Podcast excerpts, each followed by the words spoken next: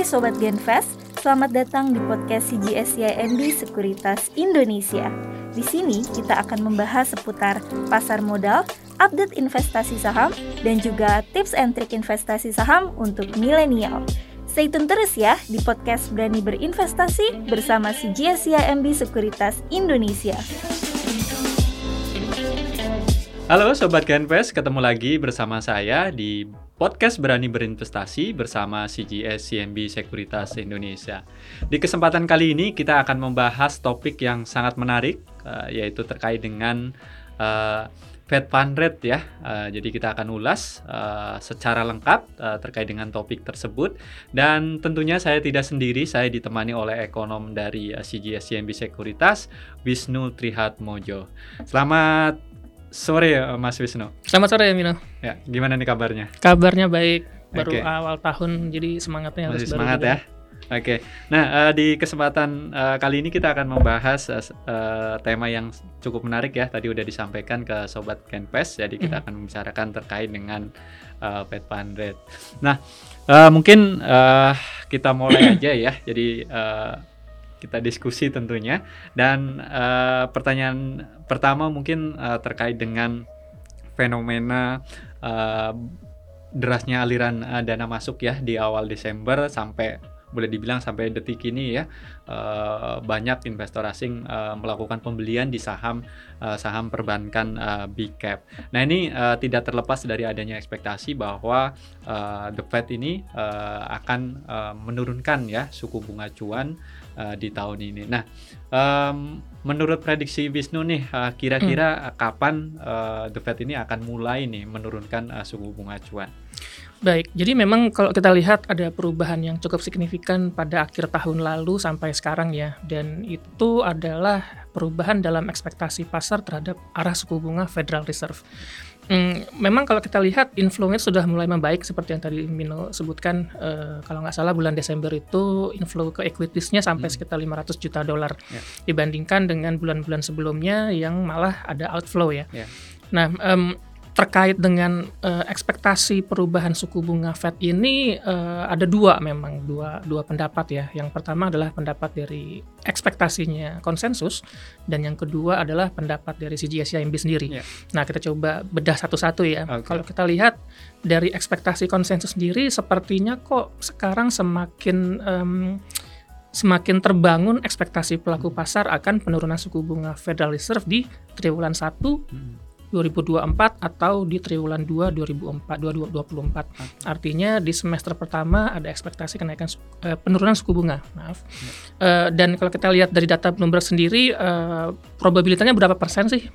Dari datanya Bloomberg menunjukkan bahwa ada sekitar 70% probabilitas bahwa Fed itu akan menurunkan suku bunga di bulan Maret 2024. Nah, pendapat yang kedua adalah pendapat dari sisi kami, dari CGS-CIMB, yang kami berpikir bahwa sepertinya kok penurunan suku bunganya baru akan terjadi pada semester 2 2024. Nah, perbedaannya ada di mana? Kalau kami mengasumsikan bahwa perekonomian Amerika Serikat itu hanya akan mengalami soft landing. Okay. Nah, kenapa bisa soft landing? Karena kami melihat ternyata data-data yang dirilis di Amerika Serikat itu masih cukup solid dan tidak menunjukkan adanya tendensi untuk resesi. Malah ekonominya sebenarnya cukup kuat sekarang. Itu tidak terlepas juga dari pengaruh stimulus fiskal dari Amerika Serikat, lalu juga daya beli konsumen yang tinggi, karena sekarang upah realnya itu sudah melebihi inflasinya, jadi ada kenaikan daya beli. Jadi dua hal itu yang kami pikir akan membuat ekonominya Amerika akan lebih sehat dibandingkan apa yang market pikirkan, sehingga penurunan suku bunganya baru akan terjadi pada semester 2 2024. Oke ya, jadi menarik sekali tadi jawaban dari Wisnu, dan kita lanjut ke pertanyaan yang kedua, yaitu terkait dengan variabel apa sih yang perlu diperhatikan ya untuk memperkirakan kira-kira arah suku bunga The Fed itu seperti ke arah mana gitu. Baik, saya pikir ada dua sih yang paling penting, karena sebenarnya mandatnya Fed itu ada dua. Yang pertama adalah inflasi yang rata-ratanya sekitar 2%, dan yang kedua adalah optimalisasi di sisi pasar ketenaga kerjaan. Nah, dengan dua variabel itu, dengan dua mandat tersebut, kalau saya pikir dua variabel yang paling penting ya nggak jauh-jauh sebenarnya. Yang pertama inflasi, targetnya rata-rata 2%, sekarang inflasinya itu masih berkisar antara 3-4% tergantung matriks mana yang dipakai, tapi arahnya memang sudah mulai menurun. Lalu yang kedua adalah tingkat penyerapan tenaga kerja, mungkin bisa diukurnya itu dari data non-farm payroll bulanan, yang angkanya ini, angka terakhirnya masih di kisaran 200.000 per bulan, yang sebenarnya angkanya masih cukup baik ya untuk tingkat Amerika Serikat. Nah, kalau kita berekspektasi bahwa suku bunganya Amerika akan turun, artinya kita punya ekspektasi juga bahwa inflasinya akan semakin dekat ke 2%, sementara tingkat penyerapan tenaga kerjanya akan lebih rendah lagi dibandingkan 200.000 per bulan. Yang kesimpulannya adalah semakin rendah inflasinya dan semakin juga rendah NFP-nya, non-farm payroll, akan semakin besar juga probabilitas untuk Fed menurunkan suku bunga. Okay. Jadi dua indikator itu bisa menentukan ya kira-kira kapan suku bunga itu akan diturunkan. Nah, ngomong-ngomong soal timing nih, nah ini kan tentunya misalnya terjadi nih pemangkasan suku bunga itu lebih cepat ya dari perkiraan. Nah itu kan pasar bisa bereaksi positif tapi bisa juga negatif terkait dengan langkah The Fed tersebut. Nah, kira-kira apa sih yang menentukan misalnya nih The Fed tiba-tiba menurunkan suku bunga lebih cepat, tapi justru orang lihatnya sesuatu yang negatif gitu, bukan lagi positif seperti yang diekspektasikan sebelumnya gitu. Oke, kalau bicara masalah timing sebenarnya sangat sulit ya ditentukan. Yang pertama timingnya sendiri. Kalau saya pikir akan sangat menentukan, dan yang kedua adalah skalanya. Kita bahas dari timingnya dulu kali ya. Tadi sempat disebut di awal bahwa kita ekspektasinya di semester 2 2024 dengan asumsi bahwa ekonominya Amerika akan mengalami soft landing. Nah, kalau ternyata sekarang ekspektasi pelaku pasarnya adalah suku bunganya turun di kuartal 1, kalau saya menginterpretasikannya jadi perekonomian Amerika Serikat ini akan lebih lemah daripada yang diekspektasikan oleh pelaku pasar sekarang, dan itu tendensinya ekonomi Amerika Serikat akan mengalami resesi, yang artinya kalau buat kita malah nantinya akan memicu fenomena flight to safety yang juga nanti bisa berdampak ke rupiah ya. Jadi itu yang pertama dari sisi timingnya. Lalu yang kedua dari sisi skalanya, kami memperkirakan penurunan suku bunganya akan sebesar 100 basis point. Sementara kalau dari sisi konsensusnya sekarang itu sekitar 125-150 basis point. Semakin besar penurunannya, artinya ekonominya Amerika Serikat juga semakin besar butuh dukungan gitu kan. Artinya menunjukkan bahwa ekonominya semakin lemah. Sebenarnya yang akan baik untuk Indonesia adalah kalau penurunannya nggak besar-besar banget dan timingnya nggak dalam waktu terlalu cepat gitu ya. Nah, yang akan jadi negatif untuk pelaku pasar adalah ketika, kalau saya pikir, ketika nanti suku bunganya diturunkan cepat karena ada ekspektasi ekonomi Amerika akan resesi. Akan menjadi positif kalau penurunan ekonomi Amerika Serikat itu relatif terkendali, relatif terukur, dan inflasinya juga makin mendekati 2%.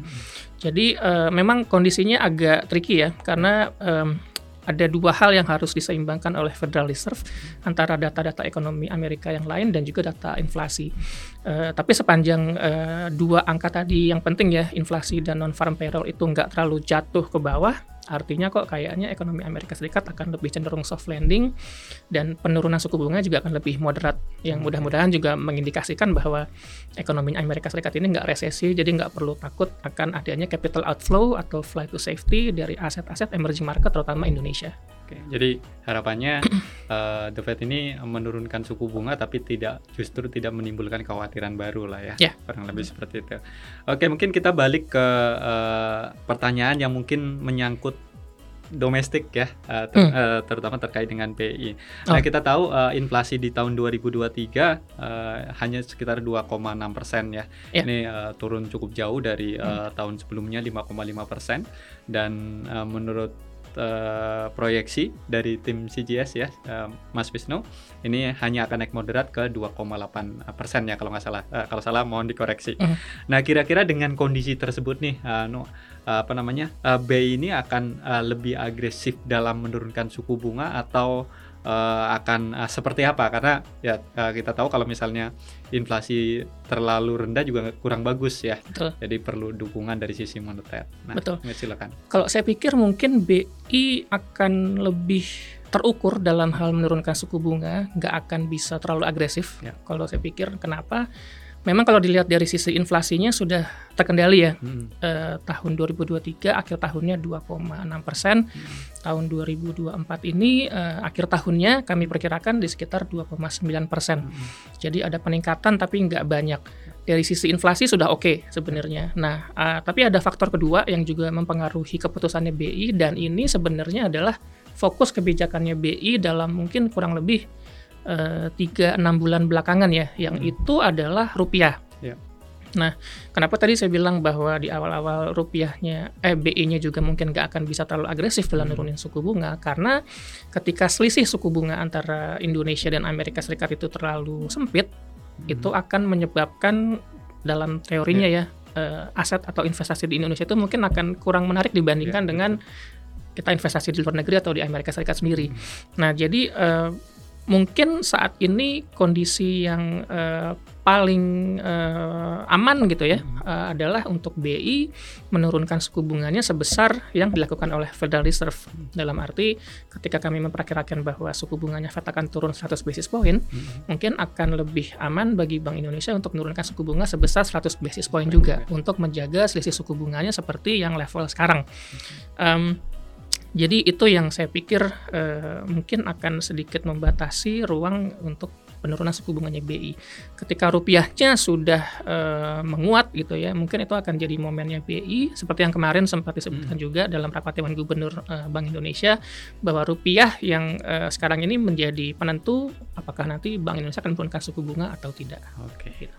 Oke ya, semakin menarik ya obrolan kita, dan kita lanjut ke pertanyaan selanjutnya, yaitu terkait dengan timing. Nah, tadi kan dari sisi besaran harapannya menyesuaikan lah ya, jangan jauh-jauh nih dari The Fed. Nah, soal waktu nih, No, kira-kira Bank Indonesia ini akan lebih dulu nih dari The Fed, atau dia akan ngikutin The Fed terkait dengan penurunan suku bunga tersebut kita. Kembali lagi ke poin sebelumnya, karena sekarang fokusnya Bank Indonesia masih kepada rupiah, dan kalau kita lihat sebenarnya ada beberapa hal ya yang mempengaruhi rupiah ya. Yang pertama dari sisi neraca defisit neraca current account yang kita perkirakan akan sedikit melebar tahun ini. Dan juga fluktuasi aliran modal sebenarnya, yang itu dipengaruhi oleh suku bunganya Bank Indonesia sendiri kan ya. Nah, jadi mungkin saya pikir akan lebih aman untuk rupiah sendiri kalau penurunan suku bunganya itu dilakukan setelah terjadinya penurunan suku bunga di Amerika Serikat. Ini karena untuk memastikan bahwa spread antara suku bunga di Indonesia, suku bunga kebijakannya atau obligasi 10 tahunnya itu terjaga pada level yang sekarang sebenarnya sudah cukup baik. Karena ketika kemarin rupiah kan sempat melemah terus ya di antara bulan Mei tahun 2023 sampai bulan Oktober gitu. Hampir 16.000 kan. Hampir 16.000 pada waktu itu, dan tapi ketika itu BI mengambil keputusan yang decisif di bulan Oktober, yang itu di luar ekspektasi pelaku pasar juga. Mereka menaikkan suku bunga dan kebetulan waktu itu harga minyaknya sudah mulai agak turun. Kebetulan momen ini sangat baik untuk rupiah bisa stabil.